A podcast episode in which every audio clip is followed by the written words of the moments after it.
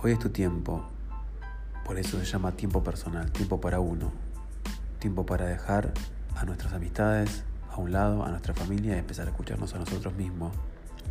Tiempo para dejar de querer lo que los otros quieren que nosotros queramos, sino de querer lo que realmente queremos. Espero que este espacio te guste y te mando un beso grande.